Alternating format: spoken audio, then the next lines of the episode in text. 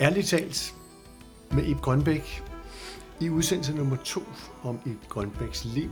Og velkommen til igen, Ib. Mange tak. Du som i første udsendelse jo øh, beskriver lidt af din barndom. Frygt, bange, Ja. øh, deprimeret, ja. og i mange, mange år. Øh, han er så, hvis man havde diagnoser dengang, så havde du vel flere af dem. Ja, jeg havde dem alle sammen, for de bider hinanden i halen. Hvis du bliver bange, så bliver du også... Øh, jamen, bliver du bange, så, så bliver du også depressiv på en eller anden måde. Det er en slags depression. En lille en oveni måske. Og så øh, mister du din selvtillid, og så bliver du bare en lille mand, en lille dreng. Men sådan udefra, hvordan i verden kan man gå ud og underholde mennesker, samtidig med, at man er deprimeret? Jamen, det skulle jeg jo. Det var jo det, jeg ville. Det har også været de første gang. Jeg ved ikke, hvor mange, gang, hvor mange jobs, der var lavet, jeg aflyste, så jeg turde ikke køre derhen. I starten. Det var fuld hus, det var en halv, det var helt fyldt, 650 mennesker. Men jeg turde ikke tage derhen, så vi blev nødt til at aflyse. Det gjorde vi i starten, masser af jobs. Hvad gav det af grund? At jeg var bange. Jeg turde ikke, jeg tør ikke køre derhen, sagde jeg til agenten. Så, så det, er op, det er mange. Jeg har været ude at spille for så mange mennesker, og det give fem ekstra nummer, fordi de var helt vilde med mig. Så kører jeg hjem, så sidder jeg og græder i bilen.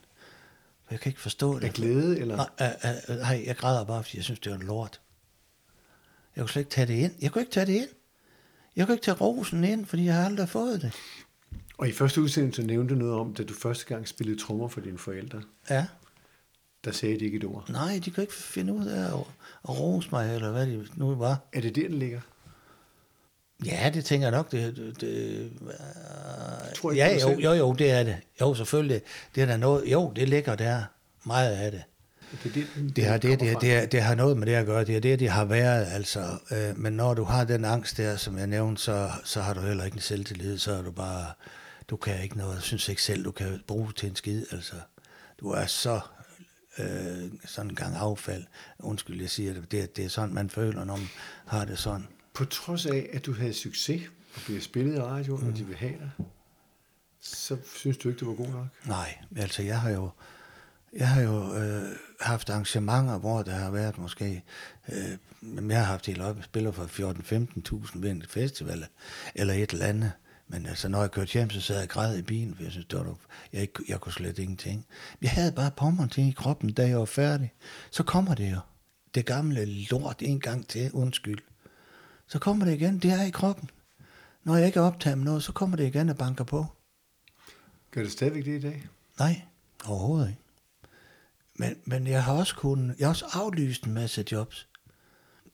Når de bookede mig, og det var helt fyldt, en, måske en halv, der var fyldt, jeg skulle spille en koncert. Jeg tog ikke. Men jeg har ikke selvtillid til at, at, at gøre det. Jeg synes ikke, jeg var god nok. Og jeg var bange for konsekvenserne, at folk blev vrede på mig. Men var du ikke også bange for konsekvenser af, at du aflyste 1.500 mennesker? Nej, det var agentens pro- problem. Så du skydte over til ham? Ja, men det var frygteligt, at skulle aflyse så meget. Han skulle have så meget døje med det, det koster ham jo også penge. Penge, så altså... Det... Nej, Og du sagde i første udsendelse, at du havde også søgt psykolog dengang, men det hjalp ikke noget. ingenting. Jeg har søgt alt. Kloge koner og kloge mænd og, og hypnotisører og øh, alt, hvad der fandtes. Der var intet, der kunne hjælpe mig med det her. Intet som helst. Så før, at, at, at jeg som 38 år, øh, der var jeg ved at bryde sammen, der kunne jeg ikke mere. Der var der så mange ting øh, oven i hinanden, at øh, jeg kunne slet ikke finde ud af, af nogen ting, og jeg havde så har man ikke ret, så- ret meget lyst til at være her, for, for at være helt ærlig, men øh, Har du haft den tanke? Ja, ja mange Du gange. vil væk herfra? Det har været så grimt. Jeg ville ikke væk herfra, men jeg havde tanken, at det ville være skønt nogle gange. Nogle gange, hvis man kunne flygte, flygte fra det. Det kunne jeg kun, når jeg sov. Så var det væk. Men øh, altså, som 38-årig, der var der så meget, og jeg ringede til en psykiater. Hans Henrik Wernlund, han, hans navn er, er værd at nævne, fordi psykiater, psykiater fra Jørgen, og som siger til mig den første, øh, den første behandling, at han kunne slet ikke komme ind til mig. Jeg var helt fjern, så han syntes, jeg skulle have noget medicin, så altså, jeg kunne finde mig selv. Og, og så gik der ja, så fik vi nogle samtaler, og så fik jeg noget medicin, som var... Det, det, det er faktisk rigtig hårdt at få sådan noget medicin, for hjernen den bliver vredet rundt i alle mulige retninger. Men man skal ikke give op, man skal blive ved, blive ved, blive ved. Lige pludselig en dag, så siger jeg til min, til min kone, jeg råbte, Hanne, ja, men ven, hvad er der? Jeg har det ikke af helvede til i dag, sagde jeg. Det er da ikke rigtigt, siger. Det kan ikke passe. Jeg har det ikke af pommeren til i dag. Det er væk. Hmm. Så er det væk. Sådan lige på et Fra dag til dag, efter tre måneder, tror jeg, to-tre måneder, hvor kroppen, hjernen har vendt sig til den medicin. Og jeg kan sige dig, jeg får de lykkepiller endnu. Det er det bedste, jeg nogensinde har gjort. Altså, jeg ved godt, folk de bliver proppet med lykkepiller, så tror man, man bliver lykkelig. For mig virker det altså efter 38 år, utænkelige, frygtelige år, hvor jeg var, ah, jeg var så, jeg, pr- jeg prøver jo at være rar, for ikke at komme i konflikt med nogen. Konfliktsky, helt vanvittig konfliktsky. Folk de tog jo rent udsagt numsen på enden på mig, ikke? Jeg, jeg sagde bare, nej, undskyld. Det var lige inden jeg sagde undskyld. Min fod var ned, og så var der nogen, der trådte mig over tæerne, ikke? Jeg reagerer slet ikke ved at ture, ikke? Så bliver man konfliktsky, angst, bange, øh, angst og usikker, og så ryger selvtilliden. Man bliver bare en lille, et lille bitte menneske. Men altså, jeg har haft noget i mig, som kunne... Der, der var noget, jeg kunne godt mærke, der var noget i mig, som, som jeg er født med, som alligevel har gjort, at jeg kunne klare de år der. Der har været en eller anden over, overlevelsesorganisme i mig, langt, langt væk, at det, jeg, en dag, så skal det nok lykkes. Og det lykkedes jo også en dag. Og så siden den dag, så kunne jeg begynde at sige fra. Så kunne jeg begynde at få en selvtillid. Så kunne jeg begynde at tage mig ros fra andre mennesker, hvis jeg laver no- noget godt. Og, og, og hele livet, det starter faktisk der. Det var noget, man skulle have lært som barn. Det, det fik jeg aldrig lært. Jeg, jeg gik jo hjem fra skolen, jeg skulle hjem i min komf- comfort-zone, hjem hos min mor, ikke? Der var jeg tryg. Hmm. Og det var det eneste sted. Ja, det var det eneste, jeg kunne, lære, jeg kunne lide at være. Og hun har fortalt mig, at, at en, en gang, hvor jeg kom, jeg havde været over og lege, og så kom jeg hjem, så kunne jeg ikke finde hende. Jeg skreg simpelthen sådan en stukken ris, sagde hun. Og hun var bare nede i haven. Jeg skreg, hun sagde, at jeg var helt oprevet, for jeg kunne ikke finde hende. Hvad nævnte psykiateren af grund til det her? Han nævnte ikke noget. Han havde ikke noget bud på en årsag. Nej, den har jeg selv fundet. Og hvad er den? Jamen, den er jo, at, øh, at øh, blandt andet det der med, at, øh, at øh, på det tidspunkt, hvor jeg var dreng, der var det ikke sådan, at man ligefrem rutte med kærligheden i, i de der fiskerhjem og forskellige steder. Det, det gjorde man ikke. Så jeg var ikke den eneste, men der er nogen, der har haft det meget værre som mig og i, i, bar, i deres barndom.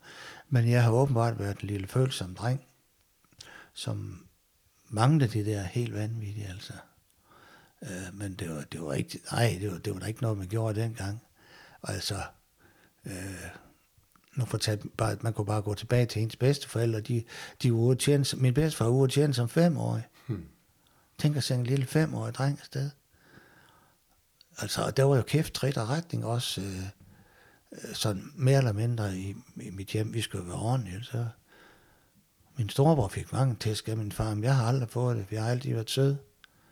Og så har jeg været dygtig til at, at løbe, når det var på de rigtige tidspunkter. løb hurtigt nok. Ja, det var jeg jo. Ja. Og, og altså, uden at, uden at rose mig selv alt for mig, så mener jeg, at jeg har sådan en rimelig god intelligens, som også har, har været årsag til, at jeg kunne overleve. Din bror, Bo Grønbæk, organist, organist i Helsingør. Øh, har du nogensinde talt med ham om det her? Ja, ja, det har vi snakket om mange gange. Mange gange. Har han hjulpet dig? Nej, vi har, øh, vi har snakket om, hvordan vi har haft det, og, og så, At få det ud på den måde? ja, så kan vi ikke gøre mere ved det. Vi har jo snakket om det hele tiden. Øhm, men, men det som også er sjovt, efter jeg havde fundet mig selv, der blev jeg meget bedre på scenen. Der var en helt anden. Jeg kan se, jeg kan se videoer, altså fra før, hvor jeg sidder der er sådan, øh, det kan godt virke lidt usikkert, men altså, det, er sådan, det går da, det er da okay. Folk var vilde med det, ikke det. Men så sidenhen, at jeg har fundet, at jeg har fået det så godt, som jeg har det, så er jeg helt, så er der jo ikke noget, der hæmmer mig, altså så går jeg bare til den, altså helt frit for leveren, ikke? Men kan publikum, hvis de tænker sig om, kan de se forskel? Ja, det kan de. Okay. Det er en glad dreng, der kommer. Det var det ikke før. Det var påtaget glæde, det var påtaget smil. Og det mener man kunne se. Ja, det kunne man. Det kunne man sagtens se. Jeg lavede en revy oppe i Blokhus på et tidspunkt. Og der var der en journalist op, der gav mig to stjerner, og så skrev han, smid dog usikkerheden væk, Grønbæk. Det var ganske retfærdigt, det han skrev. I mellemtiden fik jeg piller og fik det godt. Året efter, det fik jeg, jeg ved ikke om det er fem eller seks stjerner, der er maksimum. Der havde du forandret dit sind. Da havde, det var den samme mand. Der sagde han, det er fantastisk, jeg har aldrig set noget lignende. Og det var en nytænkning, jeg havde lavet noget med nogle tv-skærme rundt om i salen, som jeg havde lånt. Farvefjernsyn, kæmpe fjer- de største, der var dengang. Og så lavede sådan nogle skæge videoer med nogle ting. Ligesom, en- det, det var sådan en slags reklame imellem sangene. Sådan nogle, de var fantastiske. Ja, for man kan sige, nu kan det godt være, at mange kender dig for ja, den her sang med Beatles og ja. Måske også til samarbejde med Jotleby i sin tid. Ja, Der er mange, der, kan- der kan huske det her. Ja. Der er sådan lige sådan nogle stikord der. ja, ja. Men i sandheden er jo, der er lavet en masse andre ting. Revy for eksempel. Ja, jeg laver revy øh, i, jeg tror i tre år op i Blokhus, og så har jeg lavet det i tre år op i Hurup, op i Thy. Men jeg er jo ikke remømand, det er nærmere show, vi har lavet. For jeg er ikke skuespiller. Jeg havde, så, jeg havde så svært ved det det første år, for der var der skuespillere. Og de havde så skrevet, der var så, der var så skrevet tekster, hvor jeg skulle ind og være brandmand, eller jeg skulle ind og være kontormand, eller, eller læge, eller et eller andet. Jeg kunne slet ikke finde de roller nogen steder. Jeg gik rundt ud på parkeringspladsen og skulle prøve at være læge. Jamen, det var helt væk. Det var så fjernt, det var helt uhyggeligt. En skuespiller, han har jeg bare sådan en skuffe, han trækker ud. Så er han der, ikke? Så er jeg læge. Så det var svært. Frygtelig svært. Det fik jeg da også at vide i, det fik jeg også at vide i anmeldelserne, at det var da altså, det var, det var amatørteater, det der. Og det var det også. Hvordan påvirker det dig? Ej, jeg var ked af det. Jeg var irriteret over, at jeg ikke kunne. Jeg var, jeg er faktisk irriteret over, at jeg ikke kunne. Men det har også været den, den periode, vi har haft det frygteligt. Ja. Når nu du så siger, at du kom igennem det som 38 år, Ja, hvad fik dig til? Ikke kun lykkepiller, går jeg ud fra. Det var vel ikke kun det, der reddede dig. Det var vel også samtalerne med den her psykiater. de prallede af på mig. Det gjorde de. Ja. De prallede desværre, der kan nok have været noget, men øh, de prallede af på mig det meste af det. Jeg kunne slet ikke koncentrere mig om det. Altså, øh, før at, at, øh, at det var for sent, kan man sige, så der havde jeg fået det godt. Jeg kan huske den sidste samtale, jeg skulle have med ham. Der havde jeg købt øh, to jødekager, og så to cola, og så sagde jeg, nu får du penge for at sidde og drikke øh, cola og spise jødekager. Så sagde han, det har jeg aldrig prøvet før. Så sagde jeg, det har du fortjent. Det er så fantastisk, det der er sket med mig. Det har du altså set, at det var det rigtige. Så altså, men altså, det er jo ikke en dans på roser hele livet. Der er jo også udfordringer i livet, og dem har jeg også. For jeg har tilraget mig et par kronisk syg, en kronisk sygdom, øh, som gør, at jeg er ret så træt indimellem. Og, og kommer den, tror du, af de depressioner, du har haft Ja, det er jeg sikker på. Og hvad er det for en sygdom? Jamen, det er, min hypofyse er i stykker. Og folk, der ikke ved det, det er en lille kirtel, der sidder oppe i, oppe i hjernen, som sender bud til de forskellige organer, vi har, om at producere enten binyrbark, væksthormon, øh, mandlige kønshormoner og øh, stofskifte, øh, halløj, alt. Alle hormoner i kroppen de, øh, den er gået i stykker, så de beskeder er der ikke, så det bliver ikke produceret. Og det vil så sige, at jeg skal have det i pilleform, en, en sådan en håndfuld om dagen, og indsprøjtninger om aftenen. Hvad gør det ved dig? Jamen det gør ved mig, at, at jeg bliver træt, fordi kroppen kan ikke få lov at dosere der, hvor det, der er behov for det. Jeg får bare en pose, halløj, værsgo. Altså, Men du kan mærke forskellen. Det er, det er, så, det, det er altså ikke så spændende. Det er meget, meget... Det er jo, jeg har ingen energi, det, det svært må jeg sige. Jeg, jeg har ikke rigtig energi. Men du har energi til at stå på scenen og gå i studiet.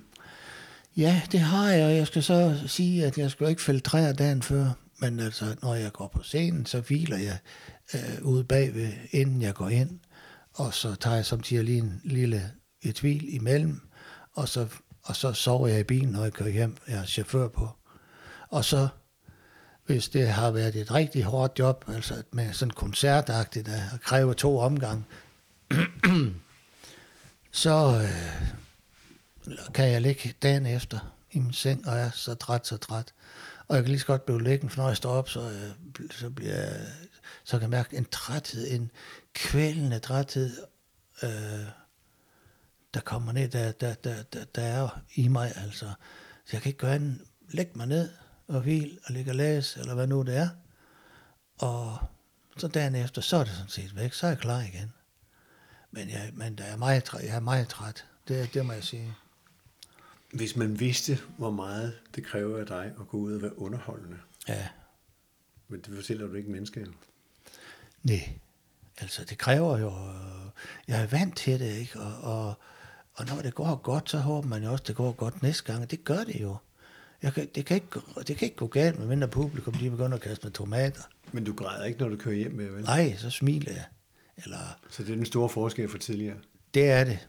Og så kan man sige, jamen desværre fik, øh, har jeg tildraget mig en kronisk sygdom på grund af det her. Og det ved man, det er på grund Ja, af det. ja. Og det kan Det- ikke rettes op på. Nej, det er ødelagt. Det kan slet ikke rettes op. Øh, Så altså, det er jo trist, men, men, men det er aldrig så, det, har ikke, det er ikke så redsomt som det andet. Det andet, det, det er der ikke noget, der, der kan måle sig med, simpelthen. Så altså, jeg kan jo godt være glad, selvom jeg er træt. Og jeg har også dage, hvor det er bedre. Og det var stadigvæk din humoristiske sans jo. Ja, den fejler ikke noget. Er den, der holder dig op? Ja, Og så skal jeg lige sige til jer lytter her, at jeg så sidder over for Eb Grønbæk her, og skulle man ikke tro andet, og ikke slå efter, så vil man tro, du er et par 60 år. Men det er du jo ikke. nej, jeg er 68. Men jeg ligner en på et par... sige jo. Jeg ligner, et på, jeg ligner en på 42. Men dit rigtige alder er, Men er 68. Og det føler mig ikke som 68 år. Det gør du ikke, nej. Nej. Næste udsendelse, vi går ind i, der skal vi tale lidt mere om konsekvensen af det, der er sket med dig, hvor du faktisk også går ind og hjælper andre. Ja.